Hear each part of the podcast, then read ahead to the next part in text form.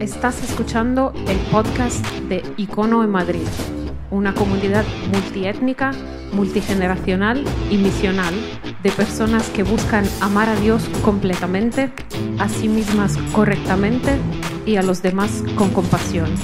Este es el mensaje del domingo pasado.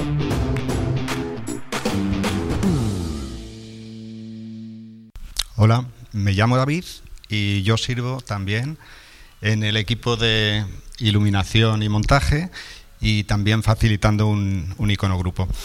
Eh, entonces me toca a mí hacer la lectura de hoy, que está en Efesios, capítulo 3, del versículo 14 al 21. Si lo queréis buscar, la leemos juntos.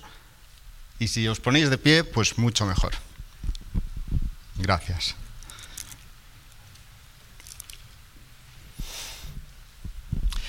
Por esta causa doblo mis rodillas ante el Padre de nuestro Señor Jesucristo, de quien toma nombre toda familia en los cielos y en la tierra, para que os dé, conforme a las riquezas de su gloria, el ser fortalecidos con poder en el hombre interior por su Espíritu, para que habite Cristo por la fe en vuestros corazones, a fin de que arraigados y cimentados en amor, seáis plenamente capaces de comprender con todos los santos cuál sea la anchura, la longitud, la profundidad y la altura, y de conocer el amor de Cristo, que excede a todo conocimiento, para que seáis llenos de toda la plenitud de Dios. Y aquel que es poderoso para hacer todas las cosas mucho más abundantemente de lo que pedimos o entendemos, según el poder que actúa en nosotros, a Él sea gloria en la Iglesia, en Cristo Jesús, por todas las edades, por los siglos de los siglos. Amén. Pues muy buenos días, Icono. Me alegra estar con vosotros y más pues para compartir acerca de lo que el Señor nos da primero cuando nos acercamos a su palabra y yo he tenido la oportunidad en estos días atrás de poder meditar en este texto que justo David acaba de leernos. Para quienes no me conocéis, soy Lidia Martín, sirvo en, aquí en el equipo de enseñanza en Icono. Y estamos en medio de una serie en la que estamos eh, desarrollando semana a semana de una manera pues, más pormenorizada quizá de lo que hacemos en otras series eh, el texto de la carta de Pablo a los Efesios, un texto escrito desde prisión eh, con muchísima riqueza y riqueza eh, no solamente lingüística y de profundidad, de contrastes, de conceptos, sino que nos recuerda los ricos que somos nosotros también en Cristo. Así que sobre eso vamos a estar meditando. Si no habéis tenido la oportunidad de poder escuchar las eh, conversaciones anteriores, siempre os recordamos, podéis ir a la página web, a icono.online, y en la sección de conversaciones vais a poder escuchar las demás.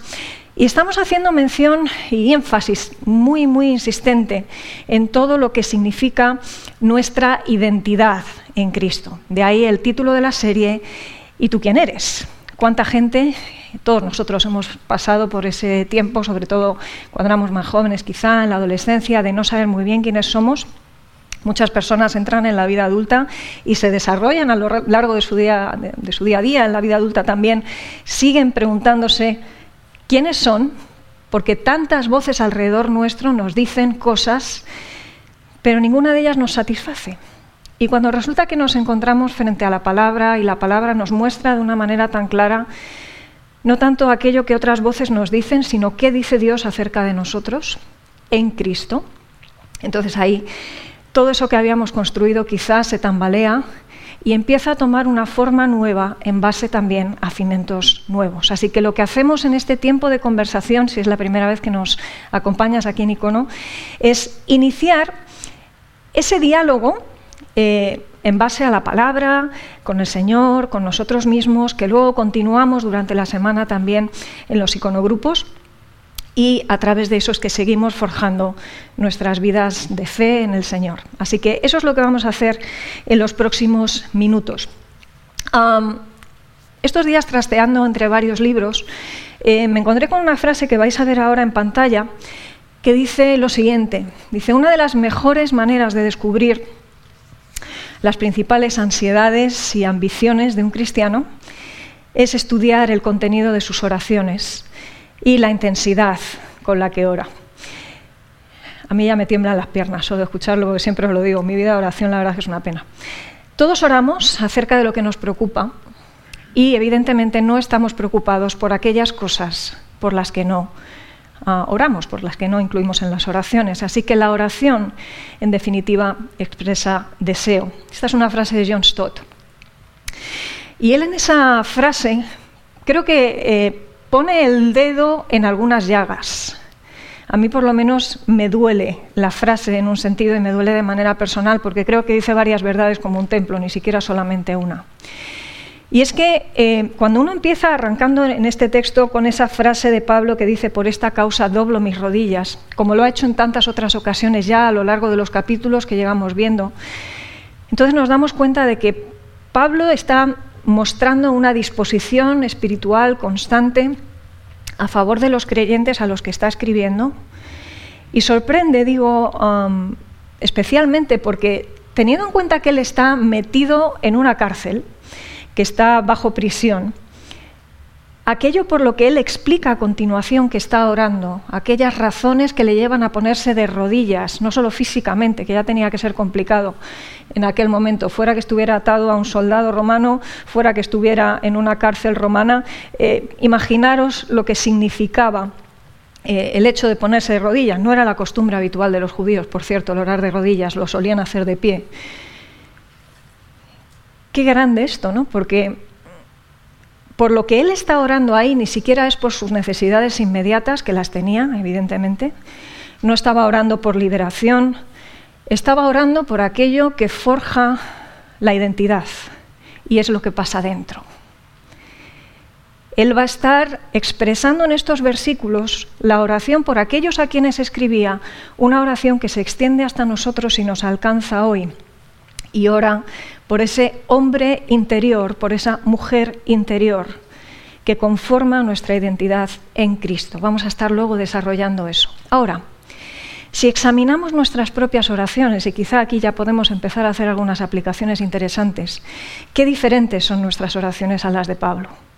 Nosotros no estamos presos, quizá muchos se sienten presos en medio de esta pandemia o presos de sus problemas o de lo que están viviendo en el día a día.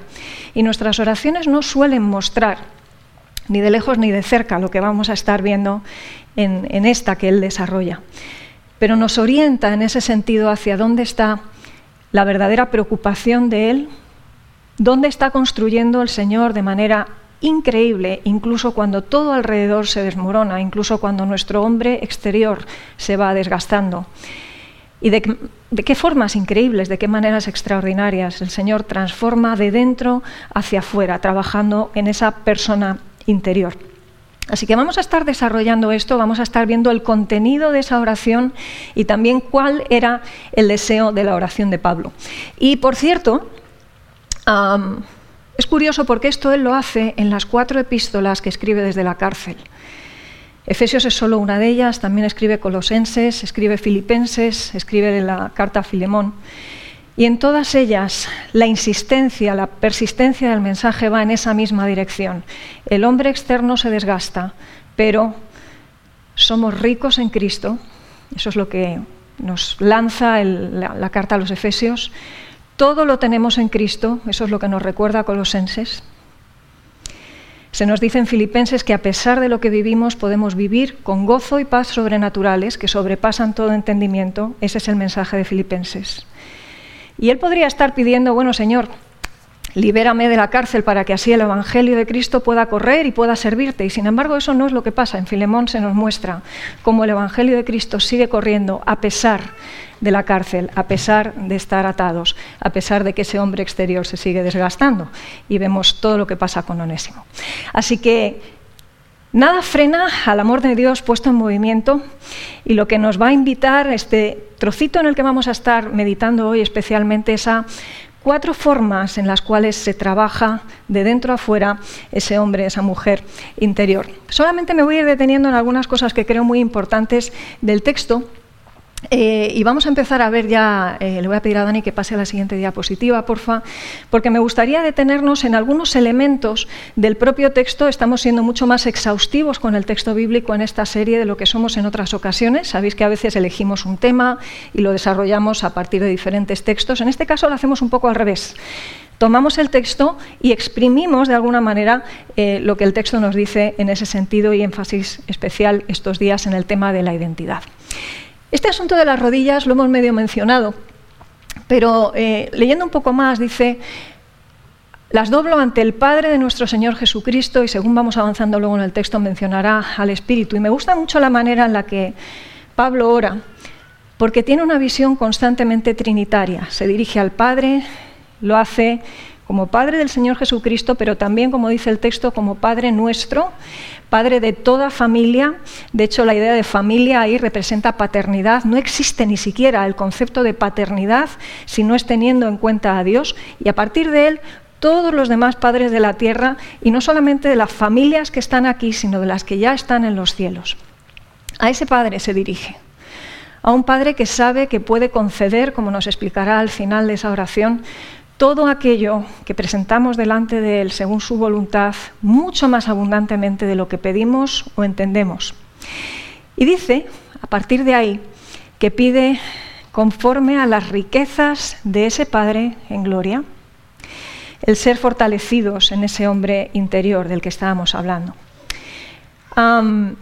creo que es súper importante que eh, cuando leemos un texto lo conectemos con el contexto esto es fundamental a la hora de hacer cualquier exégesis bíblica. Pero ya que hemos venido hablando durante varias semanas de la carta a los Efesios, os vais a dar cuenta, o quizá ya lo habéis hecho al leer estos versículos que abordamos hoy, que algunas de estas cosas parecieran ser una especie de repetición de una oración que él ya expresaba en el primer capítulo.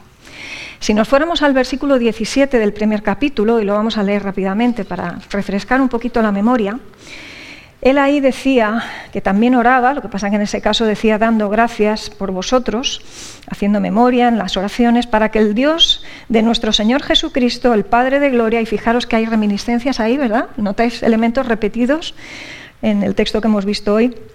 Que os dé espíritu de sabiduría y de revelación en el conocimiento de Él, alumbrando los ojos de vuestro entendimiento para que sepáis cuál es la esperanza a la que os ha llamado, cuáles las riquezas de la gloria de su herencia y cuál la supereminente eh, grandeza de su poder.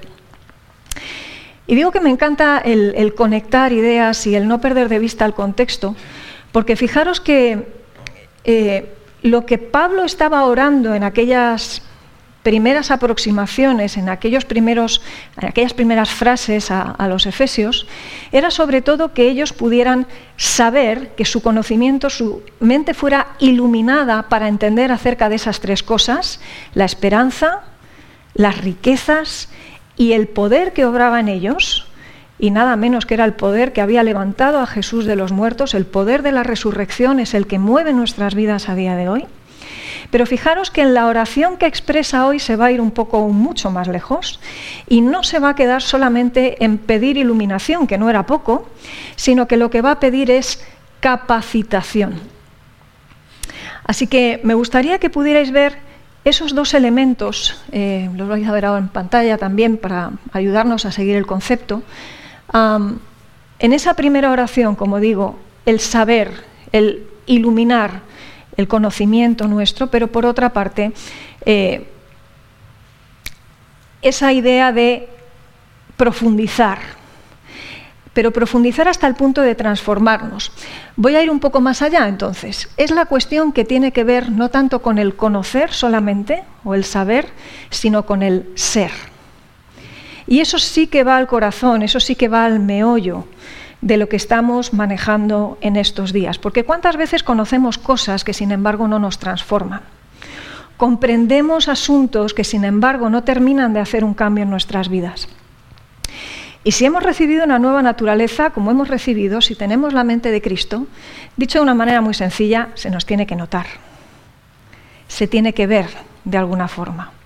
No basta solo con comprender intelectualmente. De hecho, lo que hacemos aquí no es un ejercicio intelectual de intentar comprender el texto. Lo que estamos procurando, y por eso nos ponemos en manos del Señor y le pedimos a Él que nos ilumine con su palabra, es que Él pueda abrir los ojos de nuestro entendimiento y que podamos apropiarnos de una manera absolutamente personal, que nos transforme por todas estas verdades a las que nos estamos acercando. Así que, dicho de una manera, digamos, parafraseada y de una forma un poco, bueno, pues con mis palabras, tal y como veo el, mensaje de los Efesios, a los Efesios, mejor dicho, es como si Pablo nos estuviera diciendo esto que vais a ver en pantalla.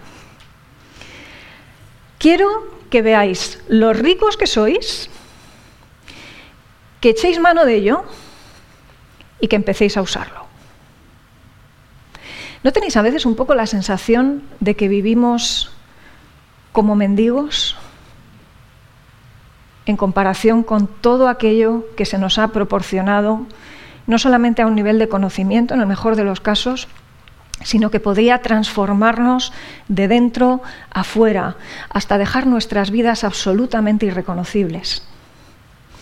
Y eso sería probablemente lo que más impactaría al mundo. Porque tristemente a veces llenamos al mundo de conceptos y entramos en debates teológicos muy poco fértiles que no cambian a nadie, que por cierto hablan de que nosotros quizá muchas veces tampoco hemos sido transformados. Así que lo que vamos a estar haciendo en estos minutos que tenemos por delante es revisar algunas de las peticiones que Pablo hace en ese momento por sus hermanos, por los santos, allí en, Éfeso. Y eh, lo que va a plantear básicamente es una escalera en cuatro pasos. Debo decir que la identidad del cristiano es la de un escalador audaz, si se lo toma en serio porque esa escalera no es fácil en un sentido, es una escalera del todo sobrenatural, requiere de una forma absolutamente inapelable la acción y la obra poderosa del Espíritu Santo, pero a través de esa escalera el cristiano alcanza lugares y esferas que de otra manera son impalpables, imposibles, inalcanzables para cualquier ser humano. Y vamos a ver cómo esta carta que está escrita a los santos, y todos ellos son receptores de, la gracia de Dios y Jesús reside en ellos en ese sentido, pero no en todos nosotros, no en todos los creyentes, mora Cristo por igual, haciéndose igual de palpable. Vamos a ver después que todo esto tiene que ver con grados. Y es ese baile que muchas veces nos cuesta tanto entender, ¿no? Entre la realidad de lo que Dios ya ha hecho en nuestras vidas pero la realidad también de que somos llamados a esa responsabilidad de sí, hemos recibido una salvación, pero en la que se nos llama a ocuparnos, seguir ocupándonos con temor y temblor, seguir creciendo, seguir subiendo en esos escalones que vamos a estar viendo.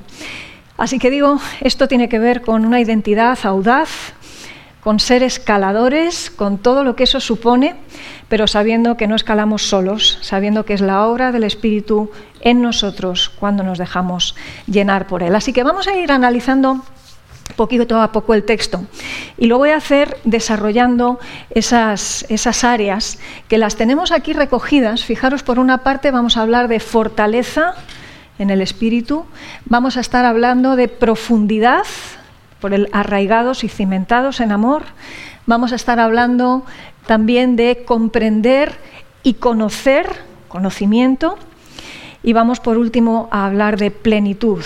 Cuatro eslabones en una cadena, cuatro escalones en una escalera que nos llevan estos serían los cuatro que vamos a estar viendo, a ese trabajo que el Espíritu puede hacer en nosotros, en nuestro hombre interior, en nuestra mujer interior, independientemente de cuál sea la circunstancia que vives, que vivo, como era difícil también la de Pablo, cualquiera que sea nuestra circunstancia, el Señor está trabajando en estas cuatro cosas. Así que vamos a meternos en ese primer escalón, que es el que tiene que ver con la fuerza. Dice el texto eh, que vamos a estar viendo, que es en el versículo 16. Nos dice, para que os dé, conforme a las riquezas de su gloria, el ser fortalecidos con poder en el hombre interior por el Espíritu. Varias menciones muy rápidas. La primera, me, me encanta la palabra conforme, porque no es que el Señor nos da de sus riquezas, es que nos da conforme a sus riquezas. Voy a poner un ejemplo muy estúpido, pero si alguien te da de sus riquezas, imaginaros a alguien que tiene un millón de euros, a lo mejor de sus riquezas puede que te dé 10 euros. Pero si te da conforme a sus riquezas, la cosa cambia, ¿verdad? ¿Notáis el, dato? ¿Notáis el elemento, el matiz? Si te da conforme a sus riquezas, no te está dando una porción, te está dando una proporción, no es lo mismo. Esos pequeños matices ya hablan de una riqueza, de una sobreabundancia, de todos esos calificativos que Pablo ha ido usando y que sigue usando a lo largo de toda la carta a los Efesios y que magnifican lo que ya de por sí es grande. Las riquezas, la esperanza, el poder, cuando todos esos elementos Pablo habla de ellos, no simplemente los menciona de una manera aséptica, sino que además añade calificativos. Y vamos, ver, vamos a ver hoy que es súper, hiper, mega redundante, esa sería nuestra manera de ser redundantes hoy, él lo es en su propio lenguaje, en el lenguaje del tiempo en el que él escribía, y lo vamos a ver repetidamente. Así que es conforme, y no solo de las riquezas, conforme a las riquezas de Dios que recibimos el ser fortalecidos. Que esa fortaleza además es con poder y apelando a esa oración de la que antes hablábamos y que mencionábamos, no es cualquier poder, sino que es, y esto no se nos puede olvidar, el mismo poder que levantó a Jesús de los muertos. Y me voy a parar aquí también, porque lo que nosotros movemos en el día a día, por difícil que nos parezca, no es más grande que levantar a un muerto de una tumba. A veces lo que nosotros necesitamos y pedimos a Dios es mover esto de aquí a aquí. Y a veces ni lo pedimos porque creemos que Dios no lo va a hacer. O incluso decimos, bueno, sí, teóricamente ya sé que puede, pero ni lo pedimos.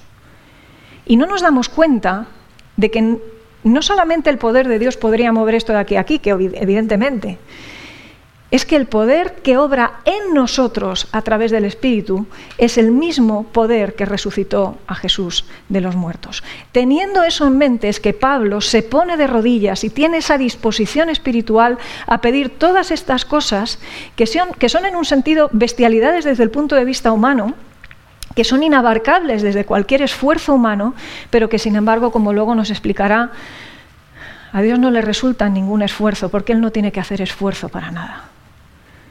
A Dios le sobra el poder, le sobra la riqueza, le sobra la capacidad, le sobra bondad, le sobra magnanimidad, le sobra soberanía. La gran cuestión es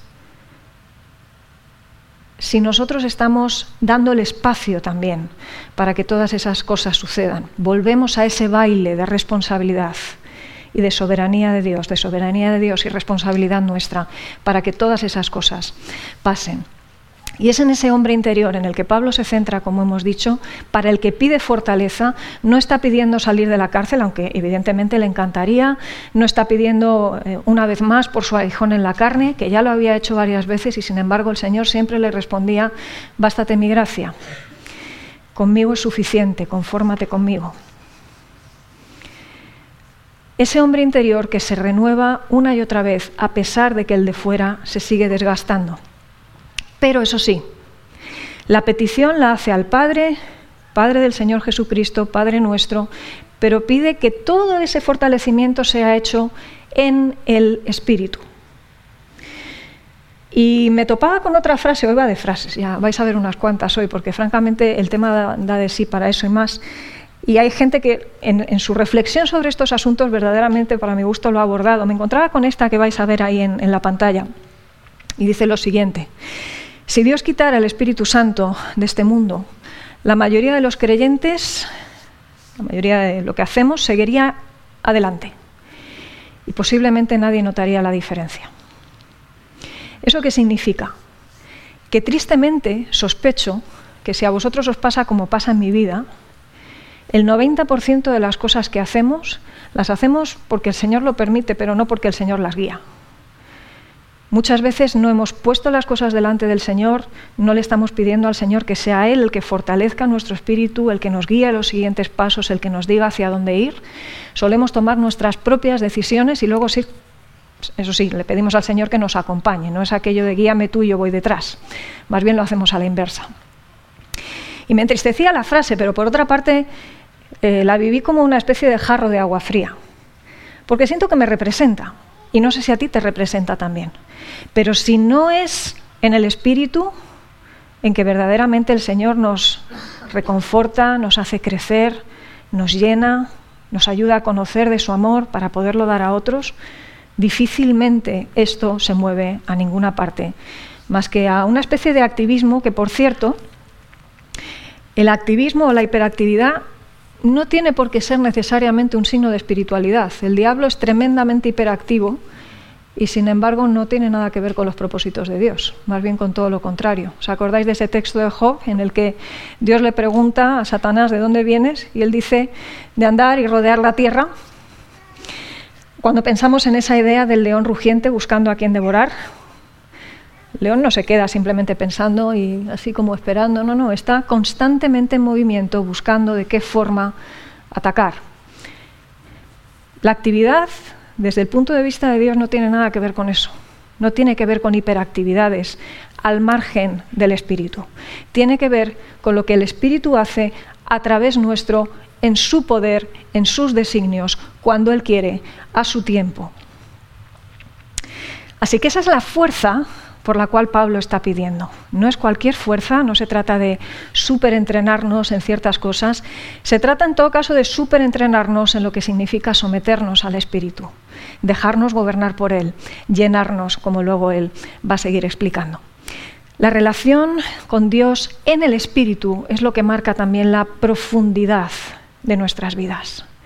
Si quieres una vida profunda, no te quedes solamente con lo que tú puedes hacer o aportar o con lo que yo puedo hacer o aportar.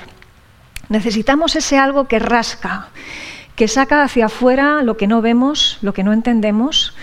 ¿Os acordáis de todas esas cosas de las que David hablaba en los salmos? decía, líbrame incluso de los que son ocultos para mí, de aquellos pecados, situaciones,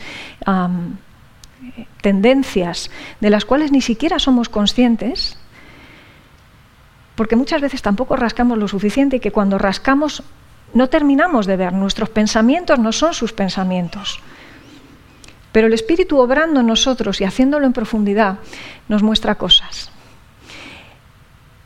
Y no es en cualquier cosa que nos anclamos, no es en cualquier cosa que vamos a profundizar. En la oración de Pablo habla muy claramente de esto. Y es que sea arraigados y cimentados en amor que se produce esa profundidad. Nos vamos a ese versículo 17. Dice, para que habite Cristo por la fe en vuestros corazones, a fin de que arraigados y cimentados en amor seáis plenamente capaces de comprender. Y luego seguiré explicando otras cosas. Me gusta esta idea de, de la palabra habitar, porque creo que muchas veces Cristo reside en nosotros más que habita en el sentido que voy a proponer a continuación. Fijaros que lo que Pablo está escribiendo aquí lo está escribiendo a la comunidad de los santos. Es decir, aquellos que eran receptores de esta carta ya eran creyentes, habían recibido al Señor, el Señor Jesús vivía en sus corazones a través del Espíritu. Luego, no es que estaba pidiendo que Jesús llegara por primera vez a la vida de una persona, no, el Señor ya residía allí. Pero de nuevo sabéis lo de la, diferencia entre residir y habitar en un sitio, hacer de tu sitio tu hogar.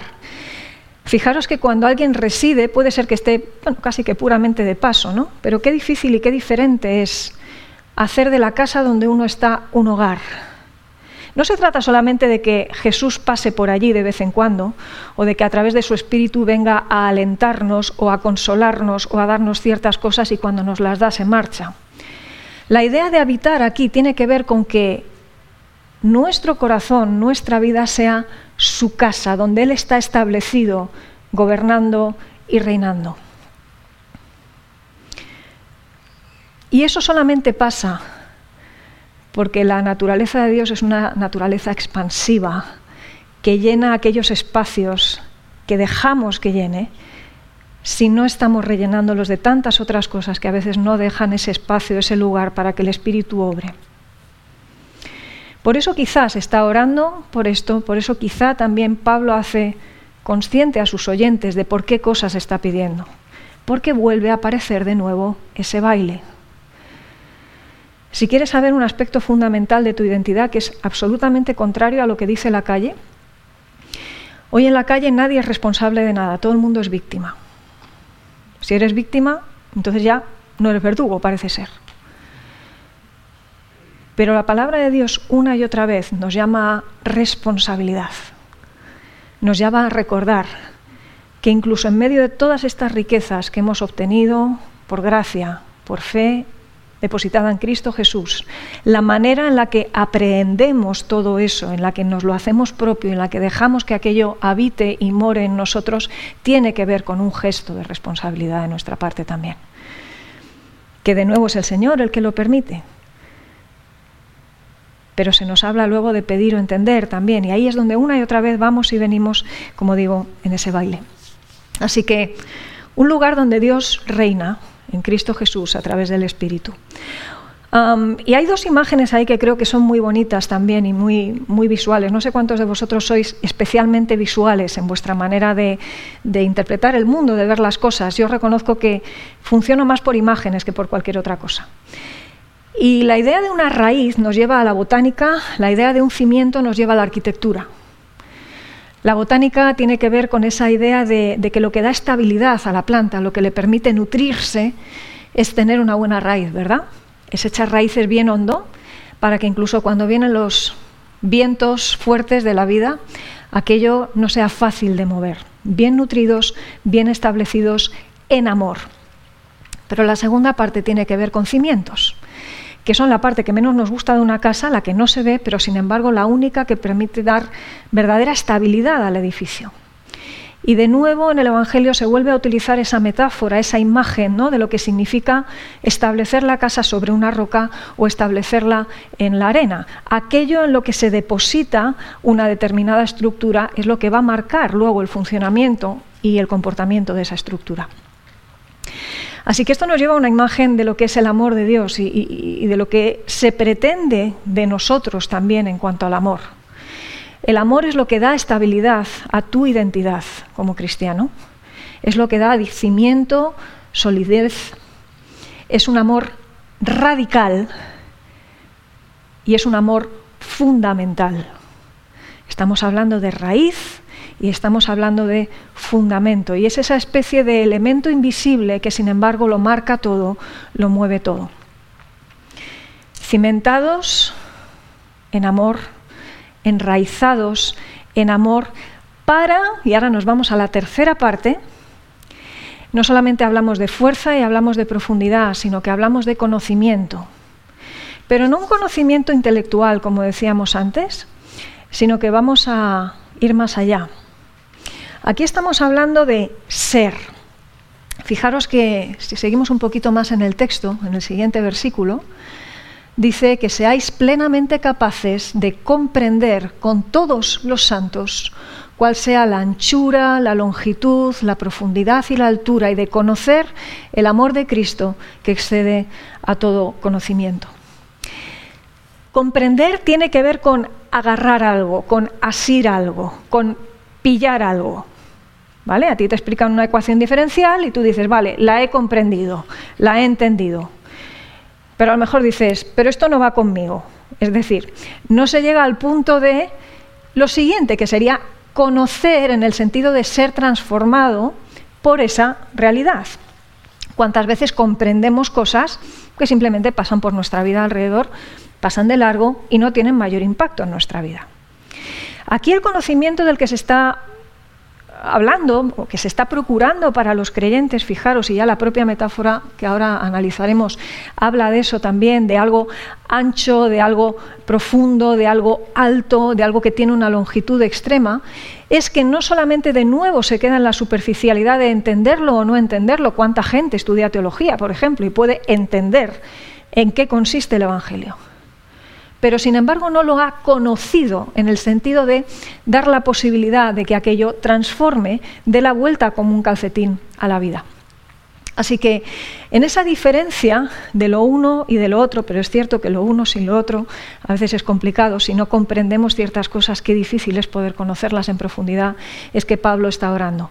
Está repitiendo en parte un tanto de la oración que hacía, recordando lo importante que era que pudieran saber acerca de la esperanza, la riqueza y el poder que obraba en ellos pero por otra parte diciendo, sois mucho más ricos que todo eso, necesitáis que eso sea propio. Necesitáis que vuestra identidad esté impregnada de todo eso hasta el punto de una transformación. Y eso es difícil de hacer, por no decir imposible, sin una comunidad. Fijaros que aquí se dice con todos los santos, y no solamente por la idea de hacer piña, porque nos lo pasamos mucho mejor en grupos que aislados, sino porque poniéndolo en palabras un poco tontorronas, que son las mías, eh, lo voy a explicar de la siguiente manera. Cuando tú o yo vivimos la vida como cristianos en solitario, como mucho, como mucho, muchísimo en el mejor de los casos, podemos entender algo de la manera en la que Dios nos ha amado a nosotros, en la que está obrando en nosotros o en las riquezas que nos ha proporcionado a nosotros. Pero cuando volvemos la vista alrededor y nos damos cuenta de que formamos parte de una comunidad, que no solamente somos nosotros, podéis mirar alrededor, la sala está bastante llena para lo que suele ser, podéis mirar, mirad alrededor no solamente es que quienes estamos aquí formamos comunidad, alrededor del mundo hay multitudes que se reúnen hoy, que se van a reunir a lo largo del día, incluso en zonas de guerra, en zonas de persecución. Nos sumamos a tantas personas a lo largo de la historia que son los que componen ese mosaico brutal que muestra la multiforme gracia de Dios la manera increíble en la que Dios ama a cada persona, en la que muestra su sabiduría con cada persona, en la que da esperanza a cada persona, en que transforma a cada persona, que proyecta a cada persona. ¿No te pasa cuando te reúnes con personas, y antes Marta en el story lo, comentaba eh, respecto a los iconogrupos? Una de las cosas impactantes y más alucinantes que tiene el reunirse en un grupo pequeño es el hecho de que cuando estás dialogando con otras personas, descubres de qué otras formas el Señor está actuando en la vida de esas personas. Y es que en cada uno de nosotros Él hace lo que quiere, como quiere y cuando quiere. Y cuando no estamos conscientes de eso, cuando no participamos de la vida de comunidad, simple y llanamente nos lo perdemos. He puesto otras veces este ejemplo, ¿no? Cuando el Señor viene a bendecirnos, es como el que viene con un cazo de sopa y sin embargo nos encuentra con el plato boca abajo. El que está como llanero solitario está con el plato boca abajo, se pierde la sopa, se pierde la bendición de poder comprender y conocer un poco más en profundidad acerca de eso que impacta y transforma no solamente al individuo, sino a la comunidad de todos los santos. Y os decía antes de la naturaleza expansiva, pero además de la naturaleza hablo ahora inclusiva del amor de Dios.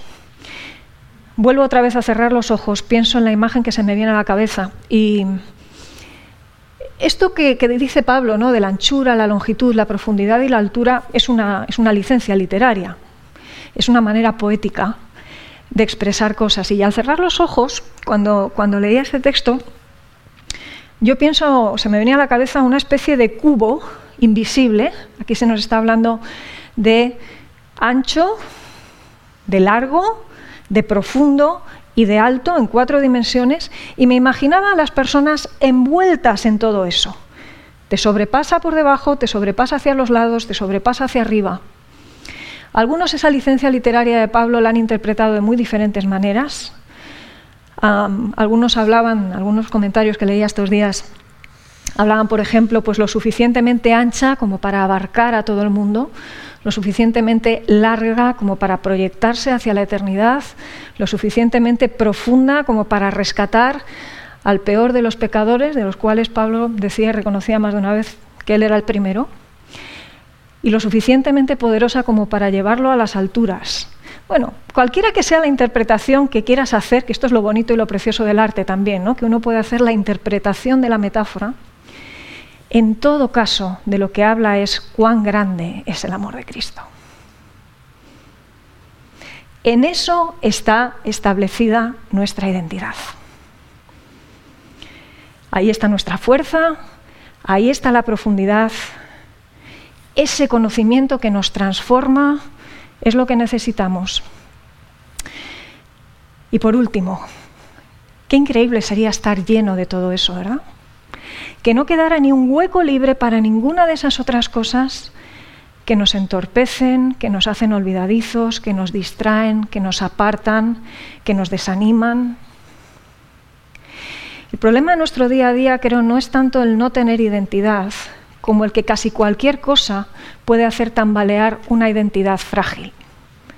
Para cuando nuestra identidad está firme en estas cosas, cuando es el Señor el que sostiene nuestra identidad, cuando además la llenura de la que se nos va a hablar aquí es a la medida conforme, como decíamos antes, a la plenitud de Dios, entonces la cosa cambia. No solamente es llenarnos de Dios, es llenarnos hasta lo que Dios es. Si la medida de Dios es Cristo y si la medida de Cristo es lo que está en nosotros, poder ser llenos hasta esa medida, ¿os imagináis?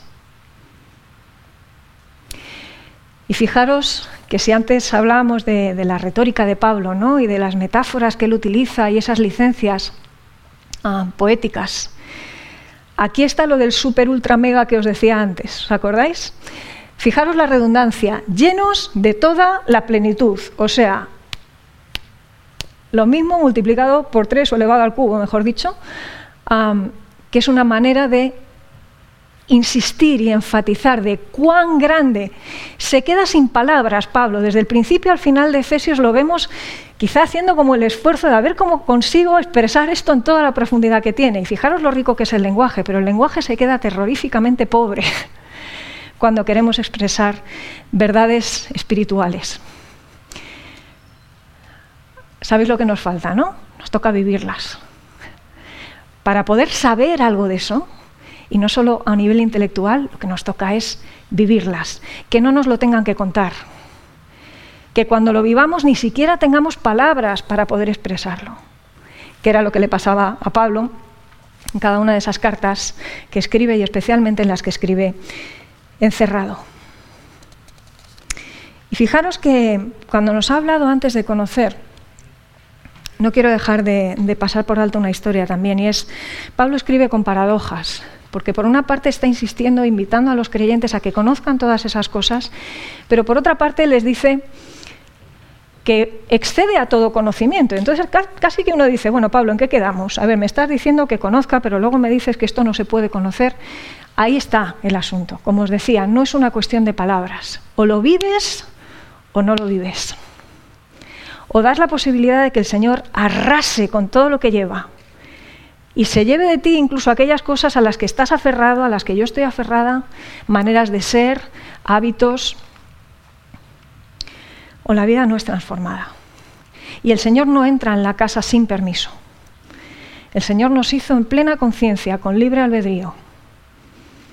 Y entra si le invitamos. Por eso, de nuevo, John Stott lo plantea en una, en una frase que me parece muy buena que dice, la plenitud de Dios o su perfección se transforma en el nivel hasta el cual pedimos ser llenados.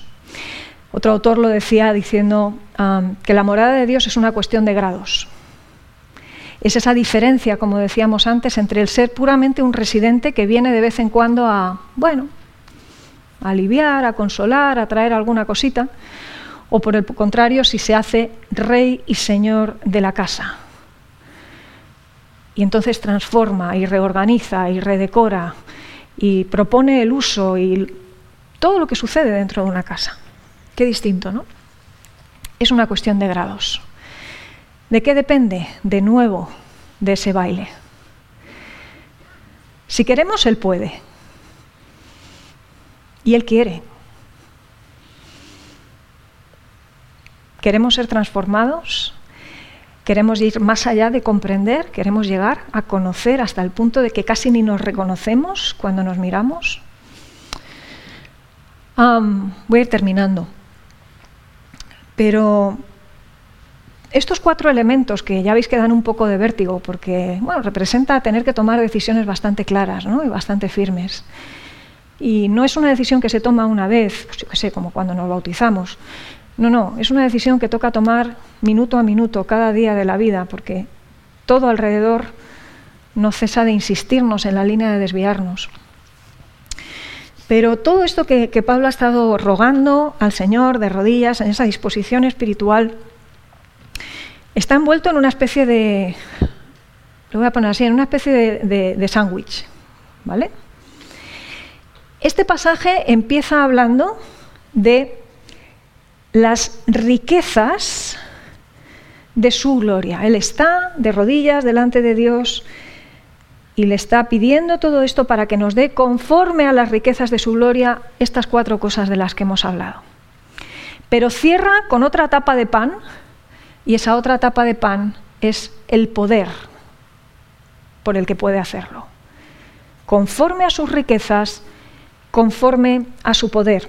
Y fijaros lo que dice el versículo 20 y 21. Dice, aquel que es poderoso para hacer todas las cosas mucho más abundantemente de lo que pedimos o entendemos, según el poder que actúa en nosotros.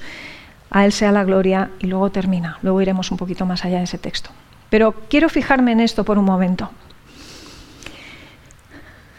Fijaros que Él es rico y tiene la capacidad de hacer todas estas cosas no solo en una porción, sino en la proporción de sus riquezas y con el mismo poder que resucitó a Jesús de los muertos.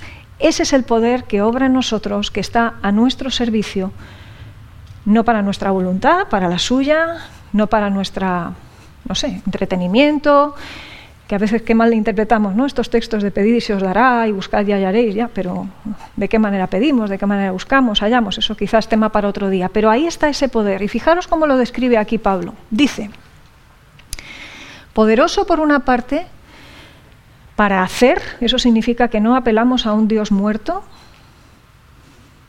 nos dirigimos, como lo hacía Pablo en ese momento, a un Dios vivo, que tiene la capacidad de hacer todas las cosas, todas, y fijaros, igual que os decía antes de toda la plenitud de Dios, ser llenos de toda la plenitud de Dios, que es una redundancia, aquí tenemos otra de esas. Todas las cosas mucho más y abundantemente. La repetición de la super requete mega repetición. Mucho más abundantemente de algo que ni siquiera depende de nosotros, porque ya ni siquiera va de lo que pedimos o entendemos, es que excede incluso lo que nos imaginamos. Em, yo soy bastante cutre imaginándome cosas. Tengo una imaginación bastante pobre, incluso dentro de que tengo una imaginación bastante rica. Pero es que si lo comparamos con esto, lo que nos dice el texto es que en el mejor de los casos, en nuestra más abundante imaginación, nos quedamos súper chiquititos. Cuanto más abunda su capacidad, su plenitud, su fuerza, su profundidad, su poder, más ridículamente escasa es la nuestra. Y es glorioso que esto no dependa de lo que somos capaces ni siquiera de pedir o de entender depende de que Dios es rico y con sus riquezas, conforme a sus riquezas y conforme al poder que resucitó a Jesús de entre los muertos, es que Él hace todas estas cosas. Es según ese poder y eso nos lleva a adorar. Por eso el texto termina, y así voy a terminar yo también, diciendo, Al sea la gloria en la Iglesia en Cristo Jesús, por todas las edades, por los siglos de los siglos. Amén. Pablo hacía una apelación al principio al Padre de todos los padres, de todas las familias, de las que están en el cielo, de las que están en la tierra. Y Él y solo Él es digno de la gloria y de la adoración. Por lo que podemos saber, conocer y por lo que ni siquiera entendemos e imaginamos.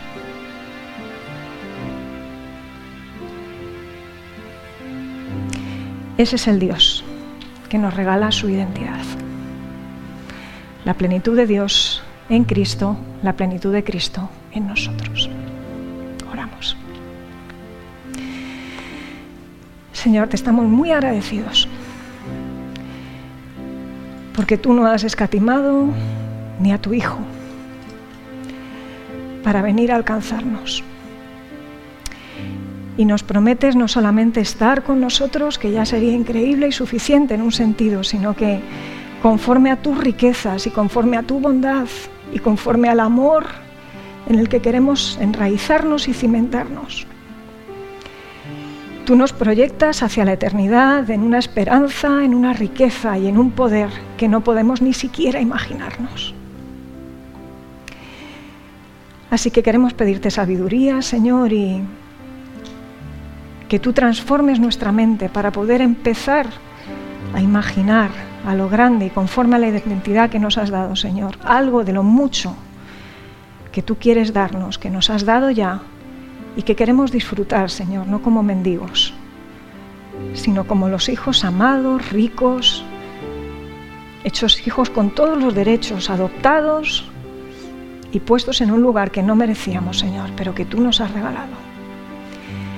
Te glorificamos por eso en esta mañana y te adoramos. En el nombre de Jesús. Amén.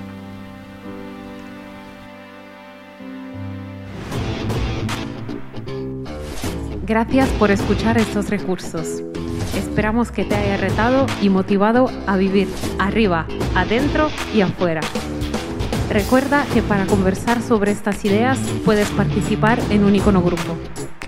Pásate por nuestra página web y encuentra más información. icono.online.